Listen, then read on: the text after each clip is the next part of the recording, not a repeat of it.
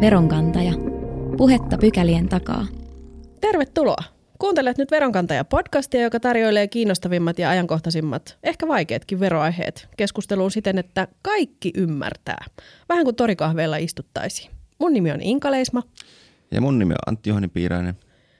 Tänään me puhutaan tulorekisteristä. Tämä mystinen sana on pyörinyt uutisissa, vähän siellä, vähän täällä. Siitä puhutaan ehkä aika isona ja merkittävänä uudistuksena ja me ajateltiin, että nyt olisi hyvä kerrata, että mistä tässä nyt oikein on kyse. Mikä ihmeen tulorekisteri, ketä se palvelee, miksi se on olemassa ja mitä mun, sun pitäisi kansalaisena siitä tietää vai tarviiko mitään tietää? Kyllä. Ja kuten aina veronkantajassa, niin vaikka aihe saattaa olla välillä haastava – niin vieraat on aina osaavia. Ja tänään jutellaan tulorekisterihankkeessa työskentelevä Annina Korhosen kanssa. Tervetuloa Annin. Kiitos. Moi moi. Moi. Ja äh, vielä ennen kuin mennään itse aiheeseen, niin muistutetaanpas kuuntelijoita näistä ilmaisista verosuunnitteluvinkkeistä, joita me jaetaan jokaisen jakson lopussa. Ja tänään me kerrotaan kolme vinkkiä lahjaverotuksesta. Eli jos tuli vaikkapa saatua joulun tienoilla tosi arvokkaita lahjoja, niin äh, käsitellään tätä aihetta vähän sen tuolla lopussa. Kyllä, eli kannattaa kuunnella loppuun asti. Mä ajattelin tänään keskittyä siihen, että minkälaisia ongelmia tällä tulorekisterillä halutaan ratkaista. Esimerkiksi mä oon itse ymmärtänyt, että tässä nyt ollaan aika semmoisen ison muutoksen äärellä, mutta millä tavalla se itse niin konkreettisesti auttaa meidän tavoitteita, eli niin asiakkaiden veroasioiden hoitamisen helpottamista vai auttaako se siihen ollenkaan?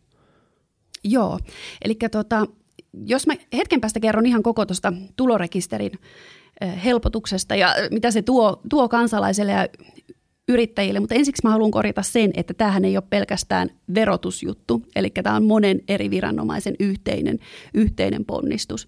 Okay. Ja tota, tulorekisteri tulee muuttamaan niin palkka, eläke- ja etuustietojen ilmoittamisen. Tällä hetkellä tota, tulotietoja ilmoitetaan monelle eri viranomaiselle eri aikasykleissä, erilaisilla lomakkeilla. Palkkatietoa lasketaan pikkasen eri tavoin eri viranomaisille. Eli tämmöinen työnantaja joutuu ilmoittamaan samaa palkkatietoa monen eri, monella eri tavalla. Ja tulorekisteri tulee muuttamaan tämän. Eli tulorekisteri on yksi rekisteri, ja yksi standardoitu tapa toimia. Okei. Okay. Ja se on tämmöinen kansallinen sähköinen tietokanta. Joo, joo. Ja itse asiassa tämä tulorekisterin tehtävä on hyvin yksinkertainen. Se on järjestelmä, joka kokoaa tiedot yhteen ja sitten jakaa niitä laissa nimetyille tulorekisterin tiedon käyttäjille niiden tiedonsaatioikeuksien mukaisesti. Tulorekisteri ei muokkaa tietoa, se ei mitenkään jalosta, se ei tee mitään päätöksiä, vaan se on vaan tämmöinen tiedon välityskanava työnantajien ja muiden maksusuoritusten maksajien ja sitten näiden tiedon käyttäjien välissä. Okei, eli mm. tiivistettynä sanottuna, niin onko siinä siis kyse se, että, että työnantajille – helpottuu se ilmoittaminen vai onko se niin kuin? Kyllä vain. Eli kysyit juuri tuossa alussa, että, että näistä keskeisimmistä hyödyistä. Ja suurimmat hyödyt näistähän tulee nimenomaan työnantajille. Eli kun tämä moninkertainen raportointivelvollisuus poistuu, okay. niin jää aikaa niin. siihen ydinbisnekseen. Ja siihen, jos ajatellaan, että meillä jokaisella on se 24H käytettävissä, niin tota, onko se sitten niitä ö, ilmoitusten täyttämisiä vai on, voidaanko sitten tehdä jotain ydinbisnestä, niin niin, nämä vuorokauden tunnit. Itsekin toivoisin ainakin yhtä tuntia lisää jokaiseen vuorokauteen, mutta siis hetkinen. Öö, minne kaikkialle, sanotaan nyt vaikka työnantaja, nykyisin joutuu ilmoittamaan? Kerrot, että monen ilmoituksen sijaan mm. tehdään nyt sitten vain yksi. Kyllä, eli siis ö, työnantajillahan on paljon erilaisia ö, ilmoitusvelvollisuuksia, mutta nyt, puhutaan, nyt kun puhutaan näistä palkkatietojen ilmoittamisista, niin esimerkiksi näitä vuosi-ilmoituksia, palkkatietoja ilmoitetaan verohallinnolle, työttömyysvakuutusrahastolle, työeläkelaitoksille, työtapaturmavakuuttajille. Nämä on kaikki nyt tulorekisterin tiedon käyttäjiä. Joo. Eli vuodesta 19 niin poistuu nämä keskeiset vuosi-ilmoitukset näille tahoille – ja tota, sitten näitä tämmöisiä erilaisia kuukausi-ilmoitusvelvollisuuksia myös. Okei. Okay. Mm, eli tämä on, tämä on iso juttu ja monen viranomaisen yhteinen ponnistus. Miten sitten, vaikuttaako tämä kansalaisten niin kuin yksityisyyden suoja esimerkiksi jollakin tavalla? Eli tota, siis tämä tulorekisteri ei luo mitään uusia tiedonsaantioikeuksia. Laissa on määritelty ne tahot, ketkä niitä saa ja ketkä niitä tietoja voi käyttää. Eli meillä on tulorekisterissä todella tiukat tämmöiset roolit ja profiilit ja ää, määritelty, että kuka saa ja mitä tietoa tulorekisteristä. Siellä ei ole mitään uusia tämmöisiä tiedonsaanto-oikeuksia, vaan ne, nämä käyttäjät saavat ne tiedot, mitkä nykyiselläänkin ovat laissa määritelty ja saavat käyttää. Okei. Okay. Mm. Eli siltä osin tilanne ei muutu miksikään. Siihen ei. tulee vaan tavallaan se ilmoittamiskäytäntö ehkä vähän yksinkertaistuu. Kyllä, nimenomaan. Tämä on se, se pihvi tässä asiassa, että ilmoittamisen tapa muuttuu. Ei ilmoiteta jokaiselle viranomaiselle erikseen, vaan ilmoitetaan tulorekisteriin, josta sitten tiedonkäyttäjä hakee tämän tiedon. No voiko tällä olla kuitenkin jotakin negatiivisia vaikutuksia jollekulle?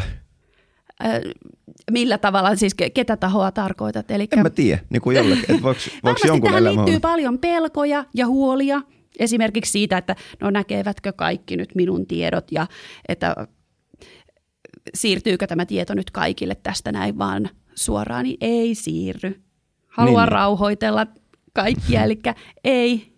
Siellä on todella tiukat, tiukat ö, profiilit ja roolitukset, että kuka saa mitäkin tietoa. No. Okay. Hmm. Mm, voisitko kuvata sitä lopputilannetta mm, sitten, kun hanke on tavallaan viety finaaliin ja tulorekisteri on käytössä, niin äh, minun näkökulmastani, mä oon yksittäinen hmm. kansalainen, mitä, mitä mä tästä saan? Joo, eli siis äh, tämmöiselle tulon saajalle, kansalaiselle, tulorekisterihän ei luo mitään velvoitteita. Eli okay. tulorekisteri itse asiassa vaan helpottaa sinun arkeasi. Okei. Okay. Eli tota, jatkossa tulorekisteri.fi-sivulta voi kirjautua tämmöiseen sähköiseen asiointipalveluun, josta jokainen tulonsaaja näkee omat palkkatiedot, eläketiedot ja etuustiedot yhdestä palvelunäkymän kautta. Eli tämähän on nyt iso, iso muutos. Aikaisemmin niitä on pitänyt eri, eri tietolähteistä hakea palkkalaskelmalta, paperiselta palkkalaskelmalta sun muuta.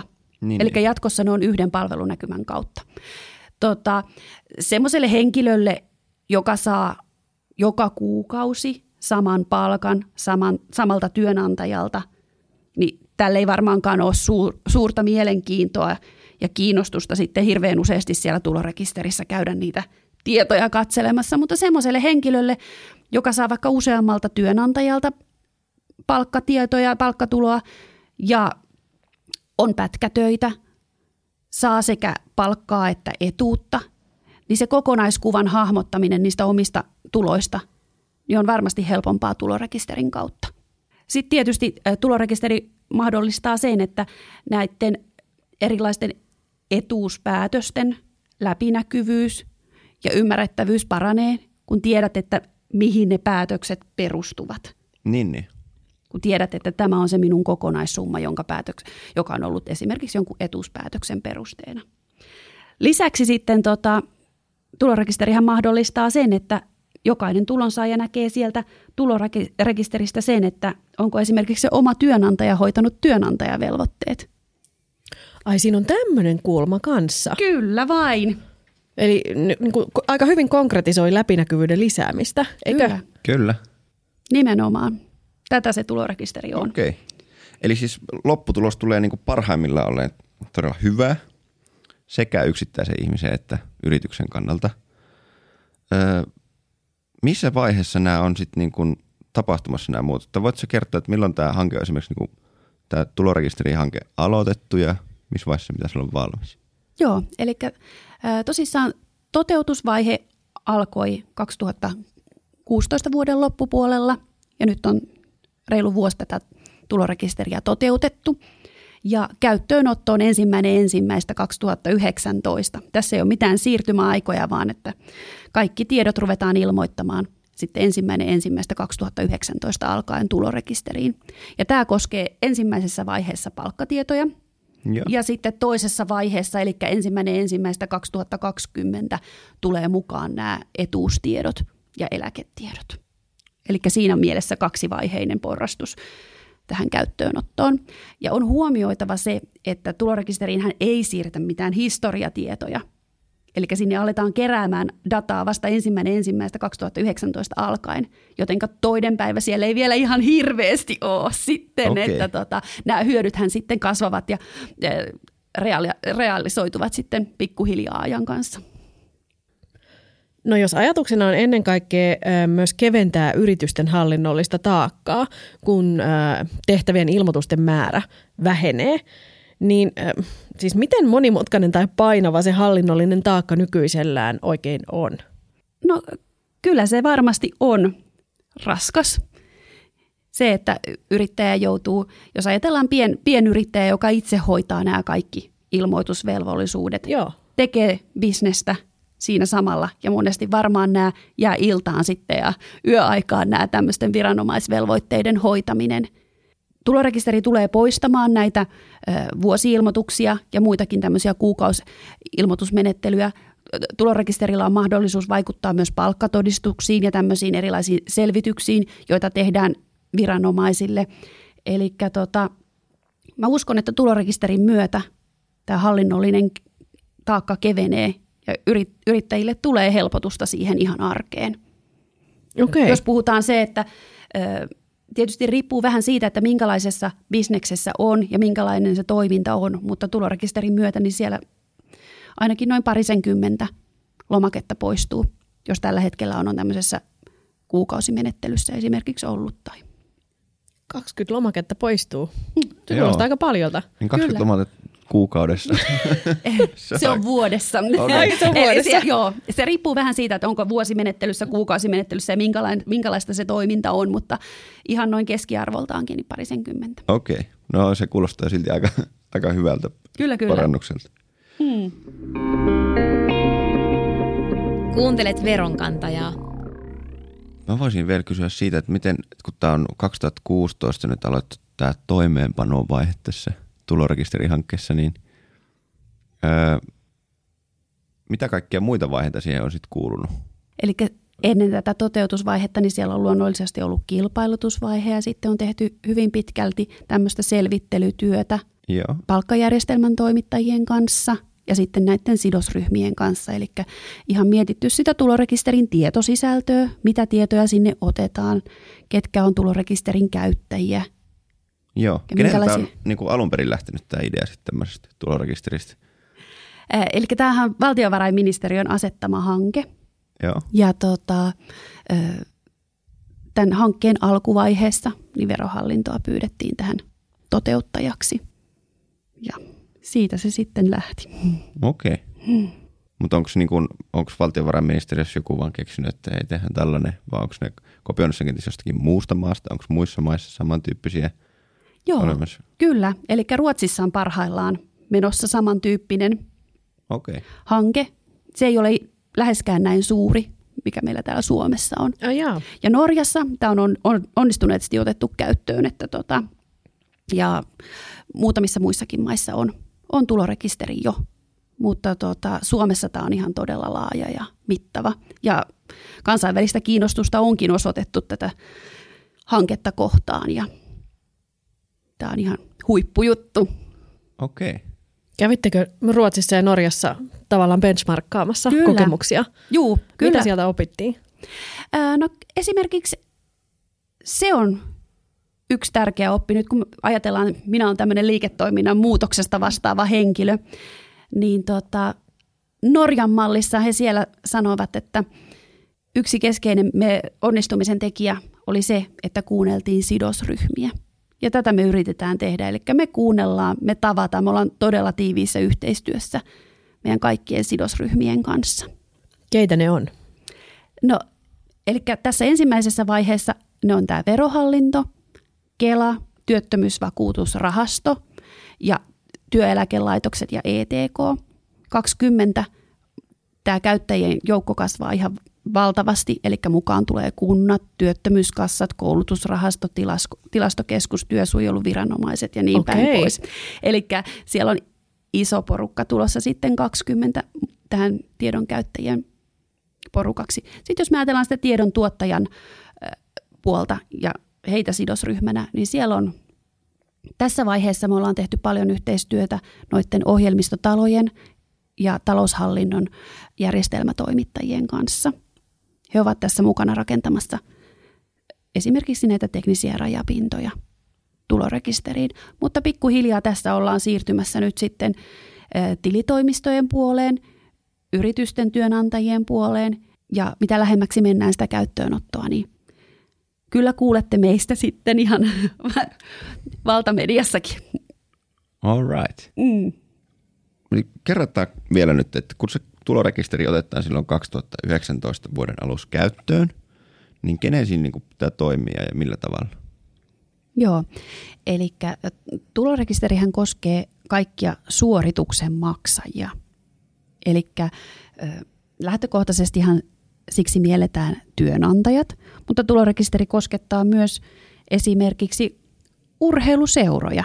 On hyvä muistaa, okay. että jos olette vaikka koripalloseura ja maksatte tuomarille kilometrikorvauksia, niin nämä kilometrikorvaukset tulee ilmoittaa tulorekisteriin. All tai right. sitten jos on asunto-osakeyhtiö, joka maksaa tämmöisiä kokouspalkkioita, niin nämä kokouspalkkiot kuuluu tulorekisterin tietosisältöön ja ne tulee ilmoittaa. Niin, eli siis ei pelkästään niin kuin palkanmaksaja, myös tällaisia palkkion Kyllä, maksajia. palkat ja palkkiot, eli tämmöiset ö, suoritukset, jotka maksetaan tehdystä työstä toiselle.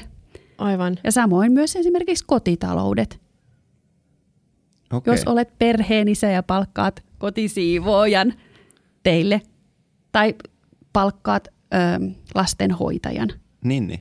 niin nämä tulotiedot tulee ilmoittaa tulorekisteriin, jos siitä tulee tämmöisiä niin työnantajavelvoitteita ja se on tämmöinen nimenomaan palkkaa.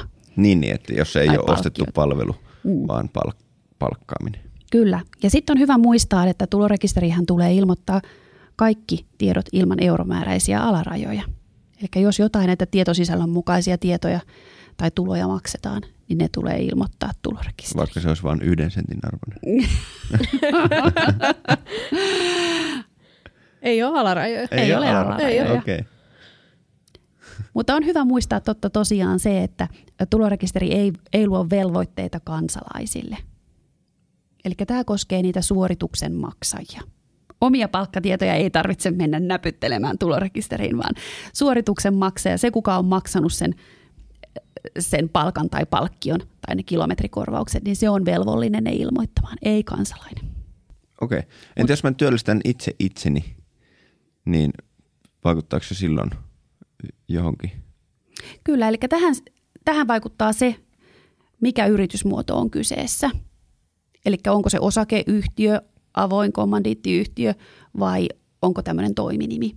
Joo. Eli tämmöisessä katukielessä, peruspuheessahan palkasta puhutaan monella niin kuin käsitteenä monen, monenlaisesta rahasuorituksesta, mutta jos kyseessä on ihan palkka, jota voi maksaa esimerkiksi yhden miehen osakeyhtiöstä, niin täytyy ilmoittaa.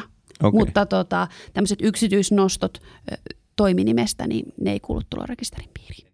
Aika monimutkaiselta kyllä kuulostaa, jos nyt kuvittelen itseni vaikka sitten siksi ää, siivoojan palkkaajaksi ja syntyy niitä kaikenlaisia työnantajavelvoitteita. Niin Juu, kyllä olisin hätää. aika, aika ihmeissäni siinä, että nyt, nyt ensinnäkin A pitää tietää, että miten nämä velvoitteet hoidetaan ja sitten B pitää muistaa ilmoittaa nämä Mut- Mutta tulorekisteriin. jos käytät esimerkiksi nykyisin palkka.fi-palvelua, joka on tämmöinen viranomaisten yhteinen maksuton Aivan. palkanlaskentajärjestelmä, niin sieltä tiedot siirtyvät suoraan tulorekisteriin. Ei tarvitse miettiä ilmoittamista ollenkaan. Eli tämä on esimerkiksi yksi, yksi semmoinen yksinkertainen, helppo asia muistaa. Eli sitä käyttämällä Joo. niin tota, tiedot voi, ja näistä työnantajavelvoitteista Mutta onko niin, että se on nyt tullut niin kuin uutena juttuna, että niitä pitäisi lisätä sinne tulorekisteriin, niin kuin Inka tuossa tavallaan sanoi, että onko asia niin, että tälläkin hetkellä ne pitäisi ilmoittaa, mutta eri paikkoihin vaan? Kyllä, joo. Nämä samat tiedot, eli sieltä ei tule mitään uutta. sieltä ei tule mitään uutta, uutta tietoa, vaan se, että Ne ilmoittaa nyt vain yhteen paikkaan niin, sitten. aikaisemmin on annettu esimerkiksi näillä kuukausi-ilmoituksilla, vuosi-ilmoituksilla, niin nyt ne ilmoitetaan ne samat tiedot tulorekisteriin. Ja haluan myös rauhoitella sillä, että jos on tämmöinen tekninen rajapinta esimerkiksi, niin ne voi sieltä palkkajärjestelmästä suoraan ilmoittaa tulorekisteriin nämä tiedot.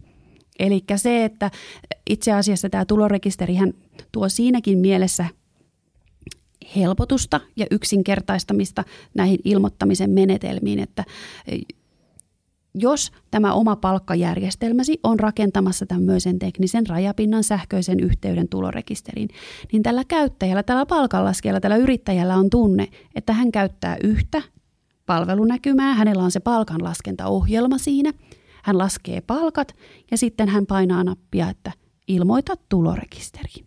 Ja tämä asia on hoidettu tällä.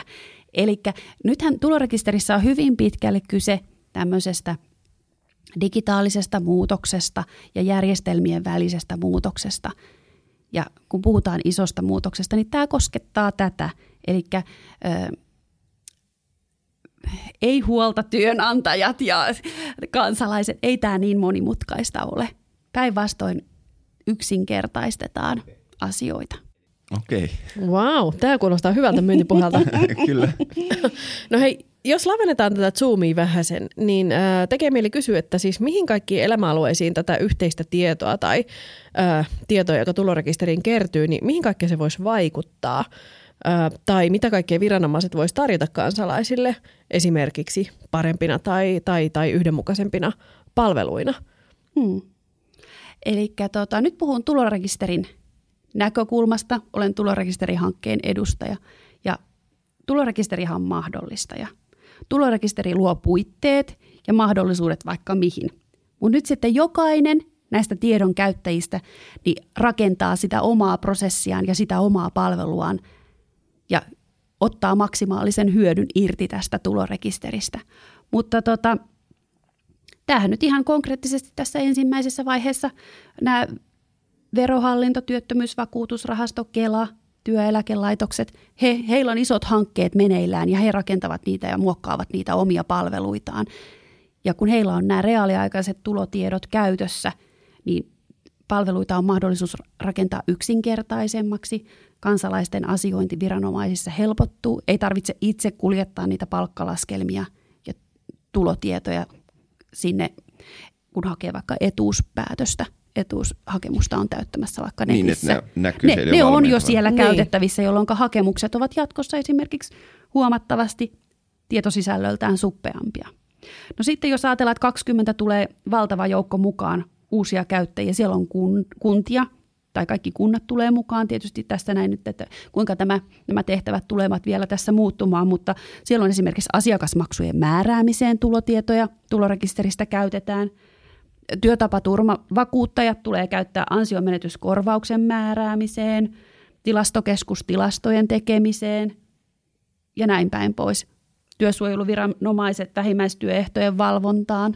Okay. Eli tämä on hyvin kattava tämä kenttä, mihin näitä tulorekisterin tietoja sitten Käytä. tullaan käyttämään.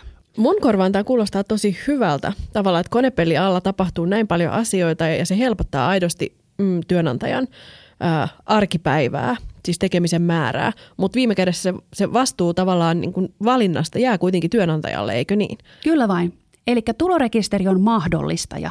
Me rakennetaan nyt huipputeknologiaa ja huippumahdollisuuksia, mutta nyt jokaisen työnantajan, tilitoimiston, yrittäjän täytyy tehdä se itse se valinta, että mitä niistä mahdollisuuksista ottaa käyttöönsä.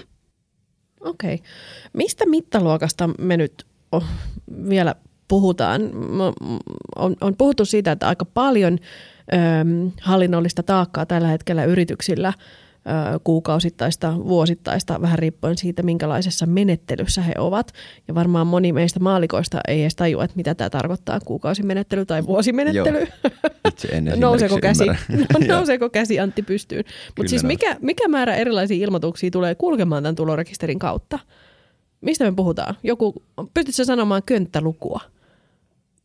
No, se, summittainen. Se tietysti niin. riippuu aivan täysin siitä, että kuinka monta esimerkiksi äh, palkkapäivää yrityksellä on kuukaudessa. Eli tuo, tiedothan annetaan tulorekisteriin reaaliaikaisesti.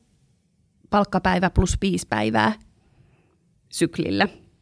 Okay. Eli se riippuu siitä, että kuinka, kuinka monta palkkapäivää yrityksellä on, niin sen mukaan kuinka monta ilmoitusta tulee antaa. Mutta jos ajatellaan, että, että palkansaajia on semmoinen 2,8 miljoonaa ja sitten kun etuudet tulee mukaan, niin se on niin kuin 4,6 miljoonan tulonsaajan tiedot.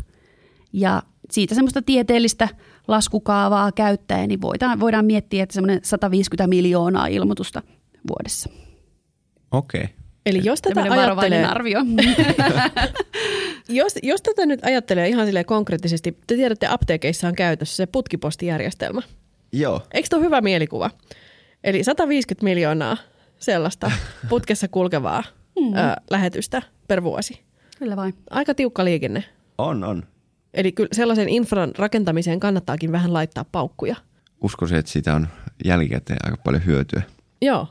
Kerrotko vielä tässä lopussa, että jos mä työskentelen, jos työskentelisin palkanlaskijana jossakin yrityksessä, niin mitä tämä nyt sitten konkreettisesti meikäläisille tarkoittaa? Joitakin tietoja on nyt niin kuin pakko ilmoittaa sinne tulorekisteriin, ja sitten mä voin valita, että haluanko ilmoittaa myös jotakin muita, onko näin? Kyllä vain. Eli tuota, ensimmäinen ensimmäistä 2019 lähtien palkkatiedot ilmoitetaan tulorekisteriin ilman mitään siirtymäaikoja.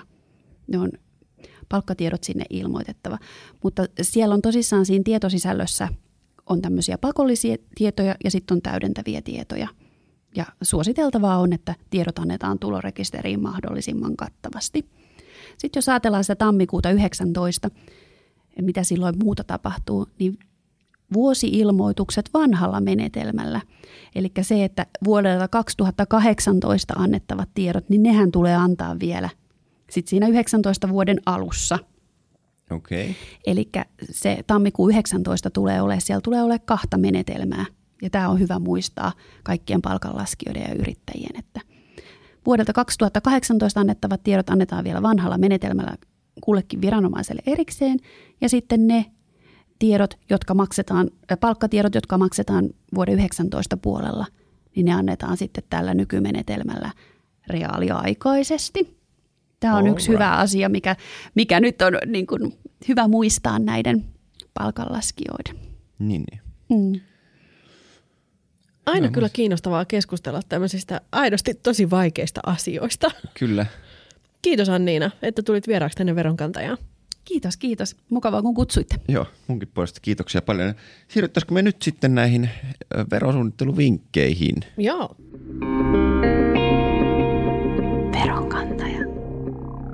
Eli tänään ne liittyi siis lahjaverotukseen tässä joulun jälkeisenä aikana.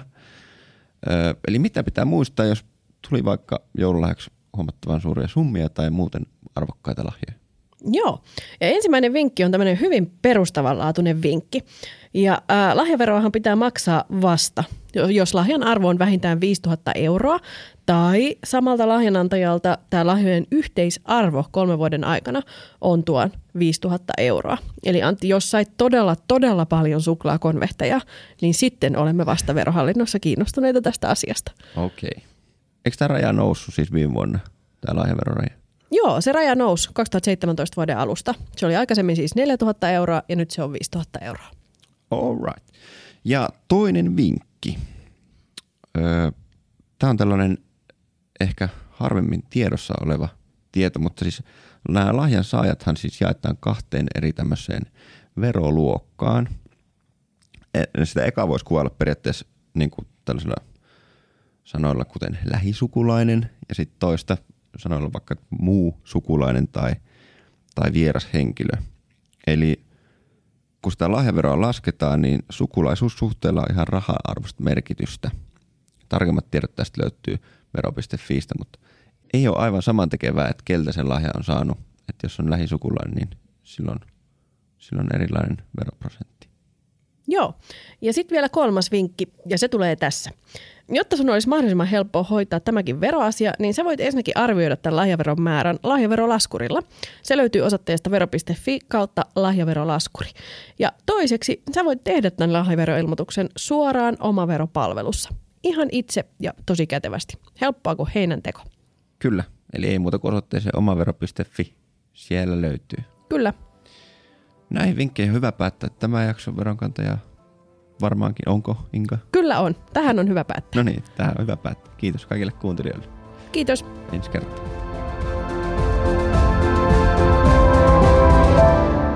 Veronkantaja.